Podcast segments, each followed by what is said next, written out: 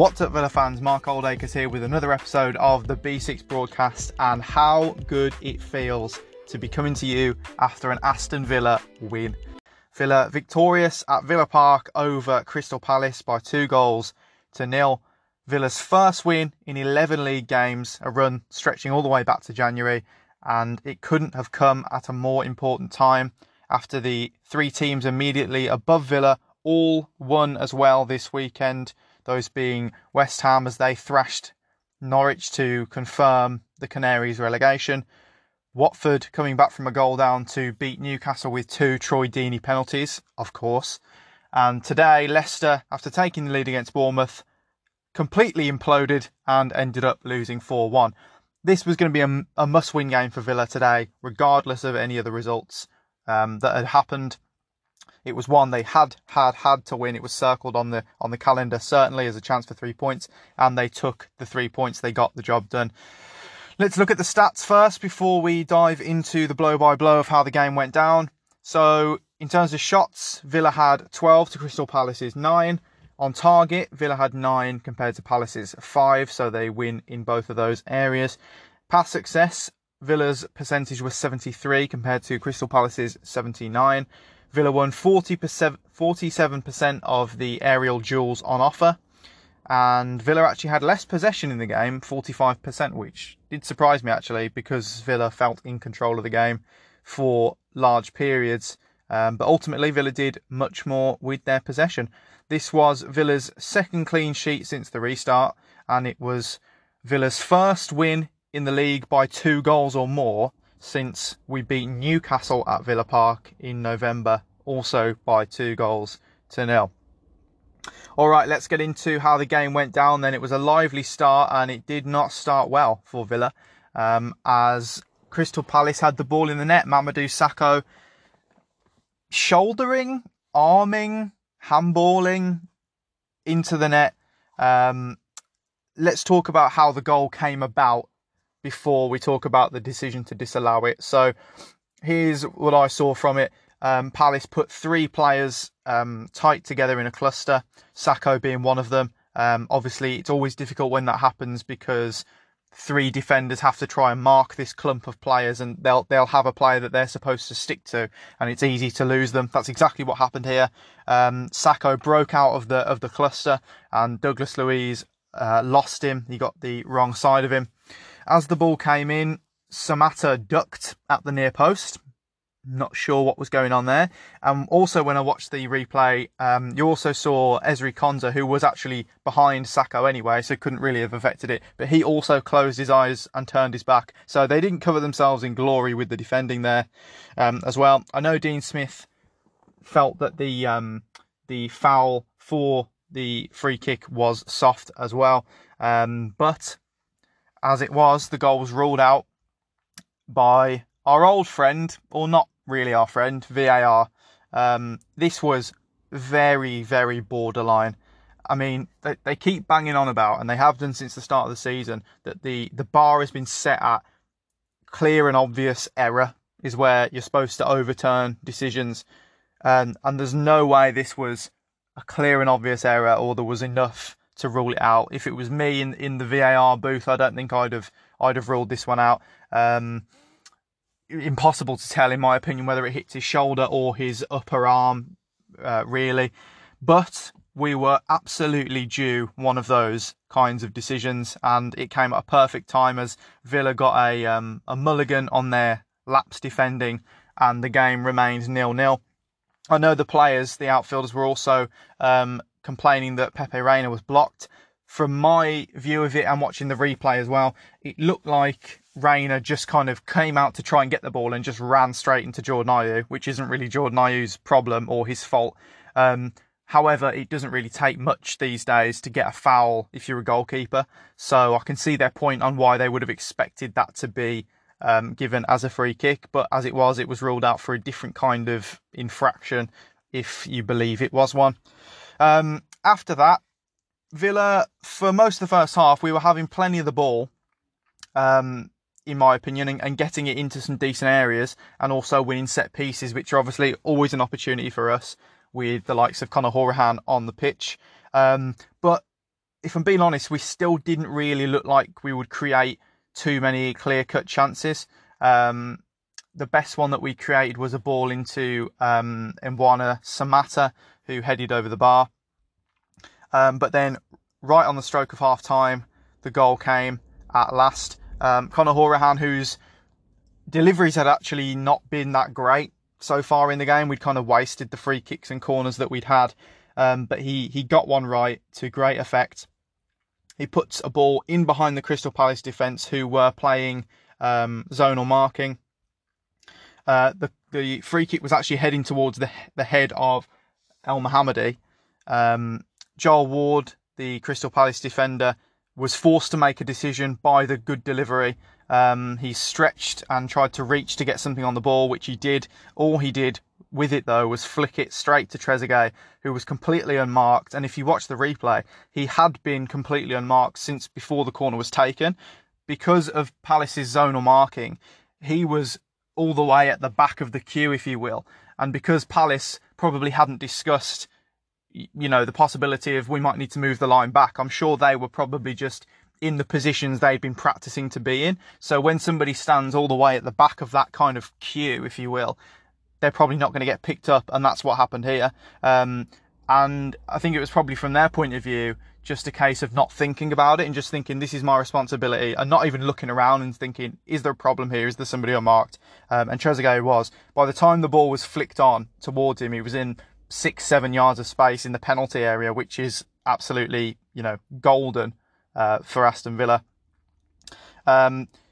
It was a difficult first-time finish for Trezeguet. It really was, but he made it look so easy, and he took it really well as he sorted his feet out quickly and side-footed it into the corner. The timing of the goal, obviously, was absolutely key, with it being right on half-time, and it definitely gave Villa some impetus going into the second half. It was amazing to see the confidence that the goal gave us, actually, and that the players at the start of the second half, they began to express themselves and they were looking for more goals. I know Dean Smith referred to in his post-match comments that he said to them at half-time, there's two ways you can go about this, about winning this game. You can be resolute or you can go and get the next one. And they decided they wanted to go and get the next one. And it was just so good to see as well, because this team's been beaten down in recent games and confidence has looked really, really low. And it was almost like once they went 1-0 up, they were reminded that they are actually very competent footballers, because I've never believed that this team isn't good enough. I think the problem has been that they're all new. We're just scratching the surface of a lot of them in the talent that they may have. And it's been incredibly difficult to get it to all gel together. We still don't really know our best team. It changes week to week. But quality has not actually been necessarily a concern of mine for most of the season anyway. And at the start of the second half, Villa really started to show what they could do, I thought, and cause some problems. That led to Villa seemingly getting an opportunity to double their lead, with Villa being awarded a penalty for a foul on Jack Grealish. Obviously, a flashpoint in the game to talk about here. The first, obviously, when you see it at full speed, you can't really tell if he's been kicked or not, you know. And then when you see the first replay angle, it looked like Van Aanholt had come along and just kicked the bottom of Grealish's foot, and clear penalty, you know. But then when you saw another angle, you see clearly that Grealish actually puts his foot down, unintentionally, in my opinion. I think he was just trying to put his foot down on Van Aanholt's foot. It's not a penalty, don't get me wrong, but they gave Man United a penalty for that exact same thing on Thursday at Villa Park. And amazingly, the referee who gave that decision for Man United was on VAR today in this game and disallowed it. So he saw a foul like that, foul in inverted commas. He saw a foul like that on Thursday and thought it was a penalty, saw it today and didn't. And on Thursday, they looked at that decision on VAR for under 10 seconds. They must have shown the replay twice, and they very quickly decided, yep, that's a penalty. Today, the replays were scrutinised for what felt like forever, at least a couple of minutes, I would have to say. And then, surprise, surprise, the longer it goes on, you know they're going to overrule it. And they did, no penalty. I don't think it was a penalty, but the inconsistency in the league is nothing short of ridiculous, to be honest, especially when it comes to VAR. And it's something they need to sort out going forward. We should have actually had a second goal not long after from a well-worked corner. Grealish, his deliveries from corners haven't been the best, you know, when he has been on them in general. But he puts a ball into the near post. Elmo gets free at the near post and flicks it towards the back post. Ezri Konsa's there, couldn't convert from close range as Joel Ward did just enough to put him off balance so that all he could do was hit the shot at the goalkeeper. But in general, we were stretching Palace out. We were finding players in space, in behind their midfield, and that's where the second goal came from, as we found McGinn out wide very easily in behind the Palace midfield. He puts the cross into the box. For once, we've actually got three players in the box, some actual players to aim for. It was headed away in the first instance, but Conor Hourihane, Johnny on the spot, wins the header on the edge of the box, putting it back in towards the penalty area, which found its way to Trezeguet, who calmly slots through the keeper's legs for the second goal. In my opinion, he never would have taken that goal so calmly had he not scored already. You could see the confidence flowing through him after he scored that first goal, and he was very calm as he put the ball through the keeper's legs. But the main thing that I picked up on from watching the replays back was that we had six players in and around the box as the goal was in creation, including Elmo up from right back. Fortune favours the brave, and the ball is far more likely to fall to you if you've got more players, you know, in and around it. That's just obvious, as we did on this occasion. That's something that we've been struggling with. We know the defence has been better since the restart, but we haven't been creating enough chances and throwing enough players forward to try and get goals. And it was almost like today, well, draws are no longer good enough. We have to go for it. And it paid off, because as much as the goals, there was some good play in there from us as well. You know, the first goal comes to Trezeguet for deflection. The second goal is a header. He's not really aiming for anyone in particular, Hourihane. And it happens to fall to Trezeguet again. It could have fell to Elmo, but Sakho could have cleared it. But you get that bit of luck when you take a chance, and that's what showed today. With that second goal, we have finally broken a couple of horrendous statistics. The first of which I've referenced several times, that a Villa player had not scored a goal from open play since we played Bournemouth in February. So that's been broken.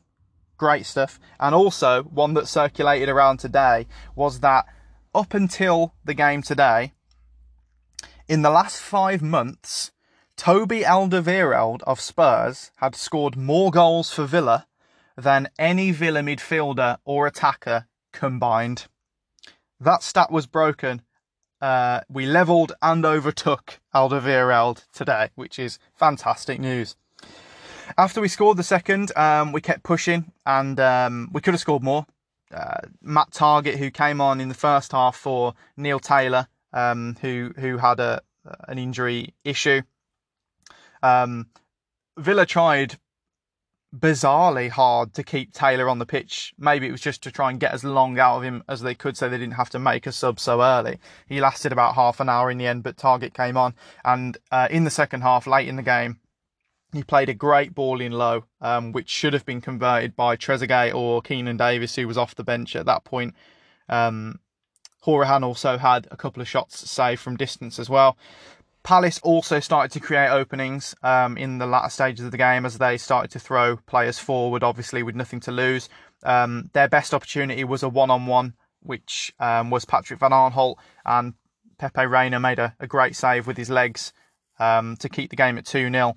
That was sort of in the last 15 minutes of the game. So had that gone in, it would have been a nervy finish, but we were spared that, thankfully. The final talking point was after full-time, Christian Benteke, former Villa man, of course, was sent off for an altercation, we are told, with Ezri Konsa. It wasn't the best return to Villa Park for Christian Benteke. He had actually 7 shots in the game and had a good chance in the first half, but it was saved well by Reina. Him and Konsa were battling each other all game long. There was a moment in the second half where Konsa absolutely bodied Benteke. No foul was given, rightly so, as he just shrugged him to the ground. It was brilliant. In the last couple of minutes, there was shots of them exchanging angry words with each other. And I keep doing this. Things keep happening in the game. And it happened in the first half as well, where Mings and Zaha were getting into it, where I wish I was watching it without the crowd noise, because you'd actually have a chance at hearing what they were saying to each other, but alas, I could not. So they were clearly jawing at each other, and they'd been going at each other all game. We didn't actually get to see the incident that happened after full time, but it was a straight red for Benteke. We did see that. So just a bad day for Palace overall. But yeah, overall for Villa, great win, great performance. Spirited performance at both ends of the pitch, a big confidence boost, and hopefully the start of a run that we need. Let's move on now to talk about some individual players' performances from the game. Just some ones that stood out to me in general. We'll start with Pepe Reina in goal and work our way up from there.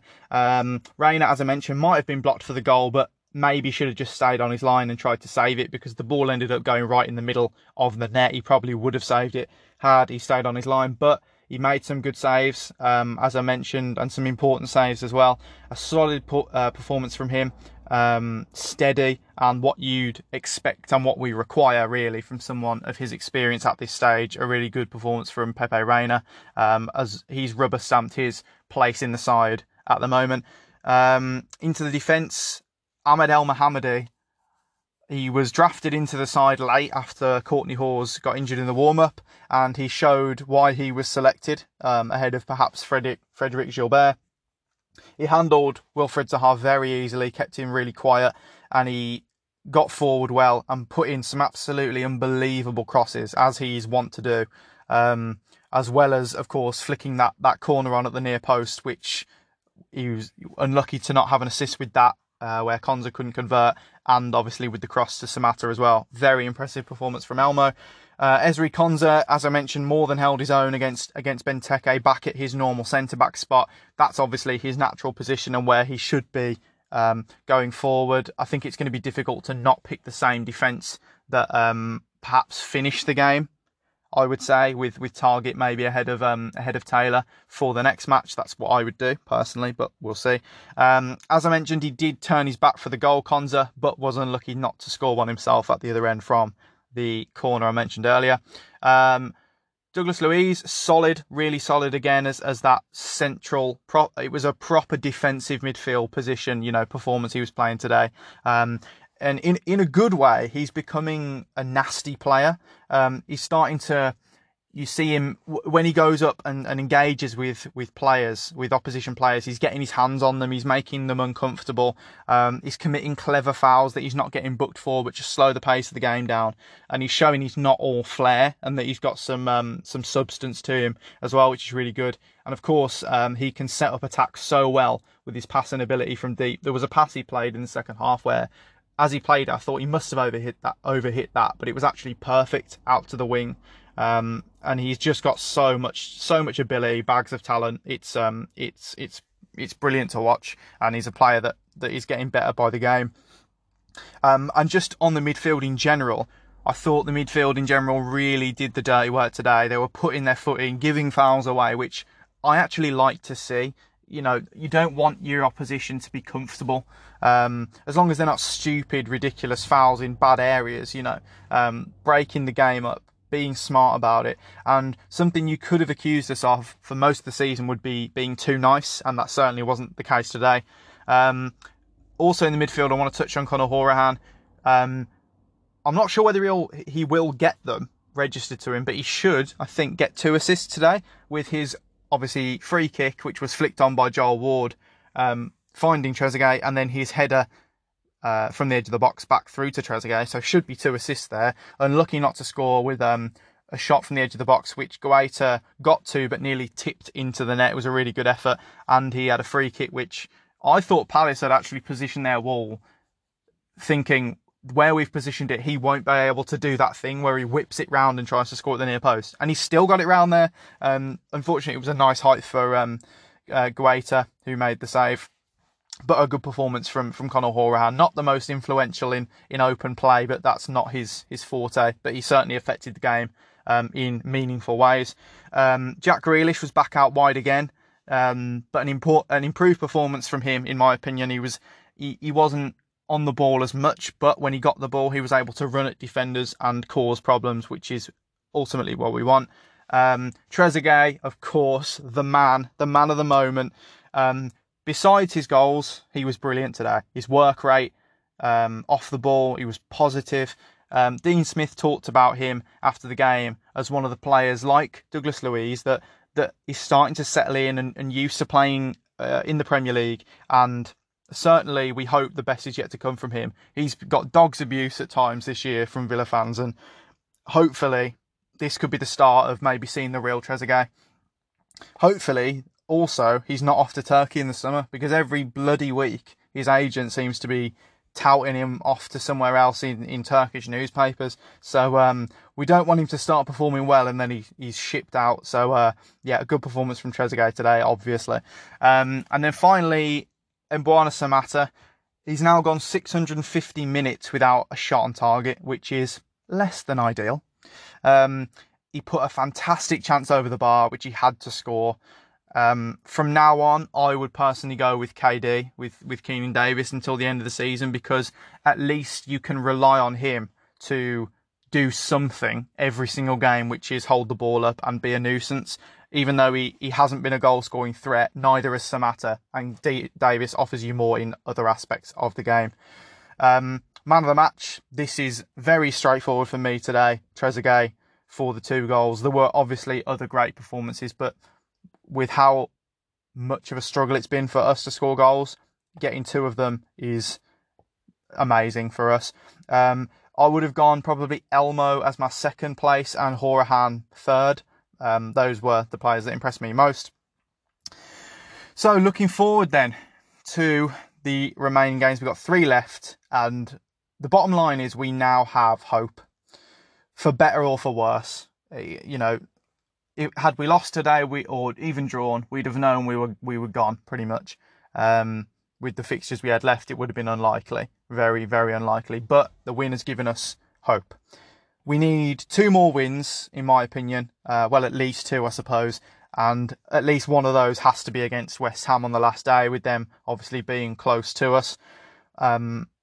It's going to be difficult, because although we look like we're improving, and after today the players will have confidence, the margin for error is now razor thin. This was a first step we had to take, but we have to follow it up with another win against Everton and build that momentum. We can't stutter now. We have to build on it. And if we beat Everton, it's game on. All bets are off. It really is. Based on the fixtures that the other teams around us have left. That would be massive. Everton lost 3-0 to Wolves today. However, they are unbeaten at home under Ancelotti. So a bit like when we were going into the Liverpool game, but not quite as strong of a team. We might be getting a pissed-off version of Everton, but their chances of Europe are fading fast now. So hopefully we'll get the same type of opposition that we got today in Crystal Palace, who frankly...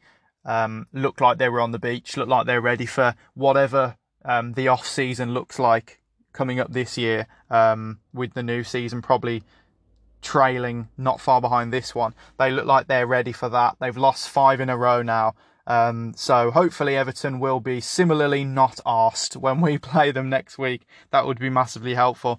We have beaten Everton once. It was our first win of the season, of course, at Villa Park, a 2-0 win. But they're a different side now. We all know that under Ancelotti, they look much better. So it's going to be a tough task. There's no doubt about it. But we're going to need to win against them or against Arsenal, and then against West Ham on the final day. However, today, at the end of it all, is a day to be proud of, despite the fact that Bournemouth went and won later in the day, despite the fact that the other two teams won. It's a day to be proud of. It was a performance to be proud of. And... a day to just enjoy the result, quite frankly. We'll deal with everything else in 4 days' time when we go again. I'm going to be back with another podcast hopefully tomorrow. which we'll be diving into a few more of the stats, as there should be some good stuff to look at this week from Villa's performance in terms of individual players. And then after that, it'll probably be a recap of the Everton game will be the next time you hear from me.